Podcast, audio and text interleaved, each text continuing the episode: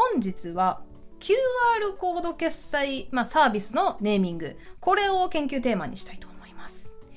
えー、ちょっと猛省しなきゃいけないことがあるんですが、私ね、今日紹介するあるネーミングをね、すごく安直だな、つまんねえ名前だなと思ってバカにしてたやつがあるんですよ。っていうのが、あの、まあ、いわゆるね、〇〇ペイってやつです。今回調べただけでもね、3、40個ぐらいなんとかペイが国内であるんですけど、実はね、このね、〇〇ペイのネーミングって結構深くて、で、なんなら今日はどういう名前だと、その業界内のシェア率とかを高めることができるのか、みたいな、ちょっとだけよ、エセ経済チックな話も できるかなと思うので、まあその辺も踏まえて、今日はちょっとお楽しみいただけるかなと思います。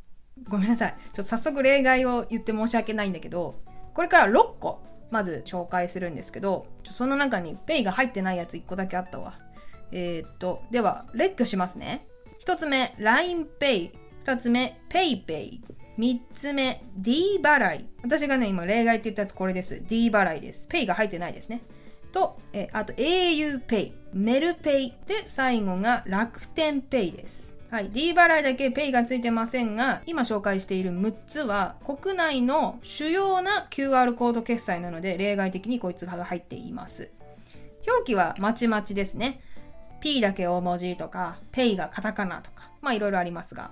では皆さんに軽くクイズなんですが、この6つのネーミングの中で1つだけ、えー、異質なものがあります。異質な名前があります。さてそれはどれでしょう？ちなみにさっきの表記面でいう D 払いではありません。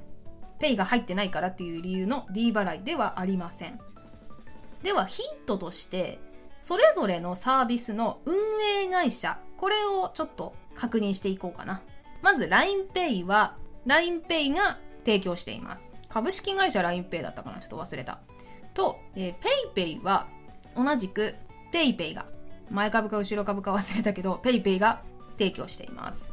D 払いは NTT ドコモが提供しています。auPay は KDDI メルペイはメルカリ。そして楽天ペイは楽天ペイメント。というところがそれぞれ提供しています。じゃあもうちょっとだけラストヒントよろしいですか？各サービスのペイ以外のところに着目してみてください。LINEPay でいうところの、まあ、LINE の部分。えー、PayPay は Pay 以外の文字列ないですね。で、D 払いは、まあ、Pay ないんですけど、D の部分。auPay は au のところ。メルペイのメル。そして楽天ペイの楽天というところ。ここに着目してみてください。もうほぼ答えですね。というわけで、異質なネーミングというものの答えは PayPay というのが、まあ、私の想定外です。PayPay だけそのサービスを提供している会社の名前っていうのが決済名に入っていないというのが異質なんですね。えー、さっき PayPay の提供元は同じく PayPay だって言ったんですけど、で、もともとはソフトバンクから始まってるので、まあなんだろう、ソフトバンク Pay とかでも良かったわけですよ。なんですけど、PayPay は LINE ヤフーと合体する前からずっと PayPay で通してるんですね。これが他の QR コード決済と違うところであり、このネーミングだったからこそ QR コード決済のシェアトップになれた理由なんですね。少なくとも私はそう思ってます。えっと、LINEPay の方が先だったんじゃないですっけ？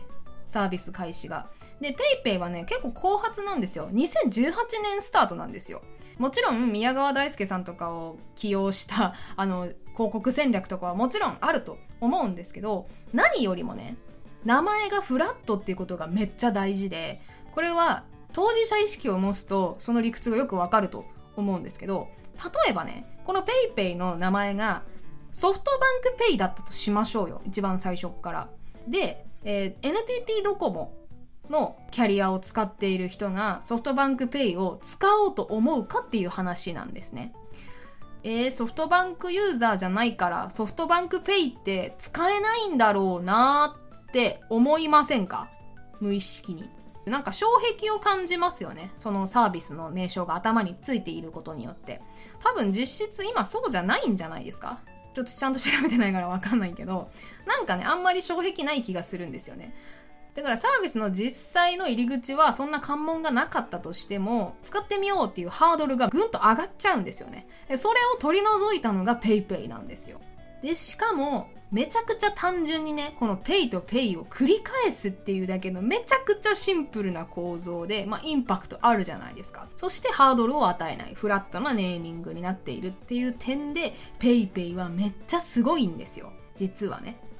なんだけど、あの、私は長年、PayPay ってめちゃくちゃダサい名前だと思ってて 冒頭でちょっと言いましたけど、え、何このただペイを2回重ねただけってこんなに脳みそ使ってない名前あるかよって思ってたんですけどこれは戦略だったんですね。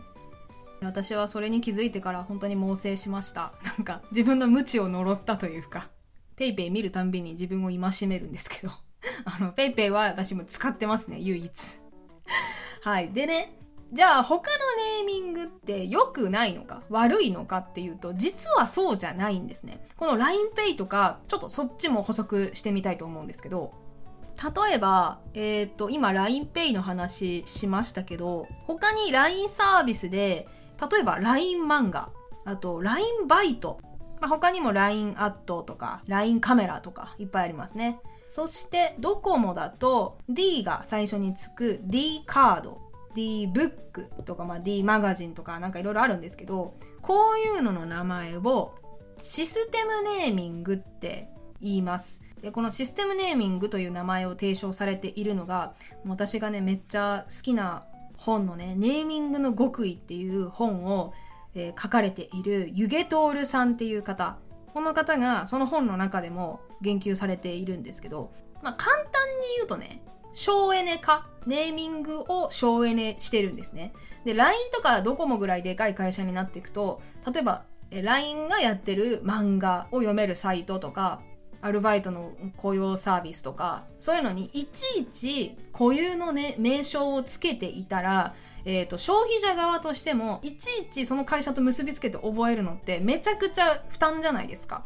なんだけど、LINE って頭につけておくことで消費者も覚えやすい、企業側としてもいちいちネーミング考えなくていいから楽っていうところでめちゃくちゃ優れているんですね。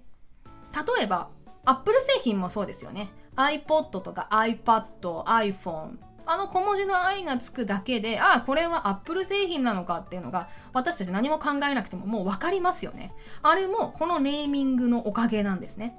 なので、確かに PayPay はソフトバンクとかいう文字を頭につけなかったことによって成長したんですけど、だからといって LINEPay とか D 払いとかメルペイ、楽天ペイが劣っているというわけではなくて、目的が違うんですね。PayPay、おそらくソフトバンクはその QR コード決済で、その中で抜きんでるにはどうすればいいのかっていう戦略を組んだ上で、あえてソフトバンクという文字を落として PayPay にしたはずなんですね。っていうところで、そのシステムネーミングの良さを知りつつも引き算してあえて PayPay にしたっていうところが、まあ、英断というかさすごいチャレンジングだよなっていうのは思うわけですが。まあこれ結果論ですけどいやだからもう本当に PayPay バカにしてた自分がね許せない。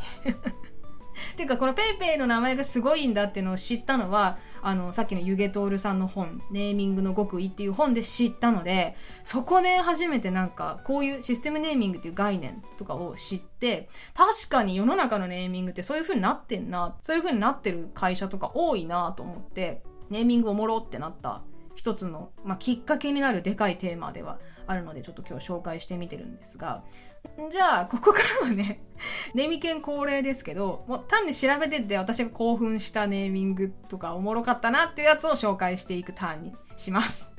特にね、銀行が面白くって、なんか個性の出し方をちゃんと工夫されているなっていう風に感じたネーミング、いくつかあったので紹介したいと思います。えー、まずね、ちょっとどこの銀行か当ててほしいんですよ。あの、地方銀行です、どれも。ちょっと先に列挙しちゃっていいですか？一つ目、コイペイ。二つ目は、オキペイです。そして最後が、ペイドン。ペイドンです。これ、ペイドンはわかりやすいかな、場所が。ペイドンは鹿児島銀行です。いやー、これ秀逸ですね。方言取ってくるってのはめちゃくちゃ賢いと思います。しかもペイドンだけ、ペイが最初に来てますよね。なんとかペイっていうのが割と主流なんですけど、頭にペイを持ってきているし、方言。つまりひらがなと組み合わせているのが面白いなっていうネーミング。そしてコイペイは広島です。広島銀行。で、オキペイは沖縄銀行でした。コイペイのコイはひらがなになってるんですけど、まあカープですね。広島カープの鯉から来ているコイペイと、オキペイの方は、オキが大文字で OKI、ローマ字になっていますね。まあ、アメリカルーツもあるから、あえてアルファベットを使った表記にしているのかなとも思ったんですね。で、この3つ、何がすごいかっていうとね、基本的に全部、ペイ以外の部分を1音節か2音節までに収めていることです。えっ、ー、と、ペイっていうところは1音節なんですよ。なんですけど、例えば、コイペイの恋は1音節。で、オキペイのオキは2音節。で、ペイドンのドンは1音節なんですね。だから基本的に1、2音節に収まっていて、まあ、プラスペイの部分で1音節足し算されるので、2、3音節で必ず収まるように設計されているんですね。短いと発音しやすいし覚えやすい。これはかなりね、うん、数あるネーミング案から絞ったんだろうなってのは推察されます。で、ただ、短ければいいのかっていうとそうでもなくて、もう一個ね、えっ、ー、と、4たす1で5音節なんだけど、由来と、あとインパクトを考えると、これはこれでありだなって思ったネーミングが、可愛いですよ。ホクホクペイです。ホクホクはひらがななんですけど、これどこの地方銀行かわかりますか？えっ、ー、と、2つの銀行が合体してるんですけど、1つは、えー、北海道銀行。そしてもう一つが北陸銀行っていうのがあるそうなんですね。その北海道の北と北陸の北で北北銀行。これ面白いなと思って。まあ、北ペイでもいいのかもしれないですけど、北海道だけって多分思われたくなかったっていうのがあるのかなとか、想像しますけど。あと、これはマジで私の妄想なんだけどさ、ホクホクって聞くと私一番最初にじゃがいもが思い浮かんじゃったんですよね。え、じゃがいもの QR 決済ってなんだよって思ったら、北海道じゃがいもじゃんと思って。あ、それも狙ってた？とかめっちゃ思ったんですけど、どうですかね？いや、でも、あるんじゃない？あえてひらがなにしてるって多分そういうことだと思うんですよね。オノマトペとしても認識できるから、これは結構計算されてる名前だなって感心しました。はい、本日のまとめです。まあ、本日のまとめ2つありますね。まず、PayPay はすごい。いや、私はこの凄さに気づくのに結構時間がかかっちゃいましたけど、なんかシンプルなものほど実はめちゃくちゃ引き算された結果っていうことがねもう往々にしてあるのでこのネーミングのあれでは。本当によくあるのでなんか知らないのに決めつけてあこれしょうもなそうだなって食ってかかるのはね本当にね罪深いと思いました。懺悔みたいになってますけど。であともう一つこれあのマジで学びとしてあるのがネーミングって目的が大事なんだなっていうのはめっちゃ感じました。あの途中で LINEPay とか D 払いの話しましたけど、だから何を大事にするかで名付けのコンセプトって変わってくる。方向性って絶対変わってくると思うんですよ。覚えやすさを重視するのか、ユーザーのニーズを重視するのか、企業のオリジナリティをアピールしたいのか、みたいなそのバランスの間で折衷案とかして最終的にネーミングって決められるんだろうなってのはめっちゃ感じました。どうせ調べるんだったらこの目的とかまで考察できたらより奥深いコンテンツになるんじゃないかなって思いましたのでなんか自分の学びを発表する回でしたね今日は。はいということで。今日は懺悔と学びの回っていうことでしたけど。はい、今回のお話、面白かったよっていう方は、ぜひ、なんか皆さん最近 QR コード決済で買ってよかったもんとか、コメント書き込んどいてください。はい、それじゃあ今回は以上にします。ありがとうございました。じゃあまた次回。バイバーイ。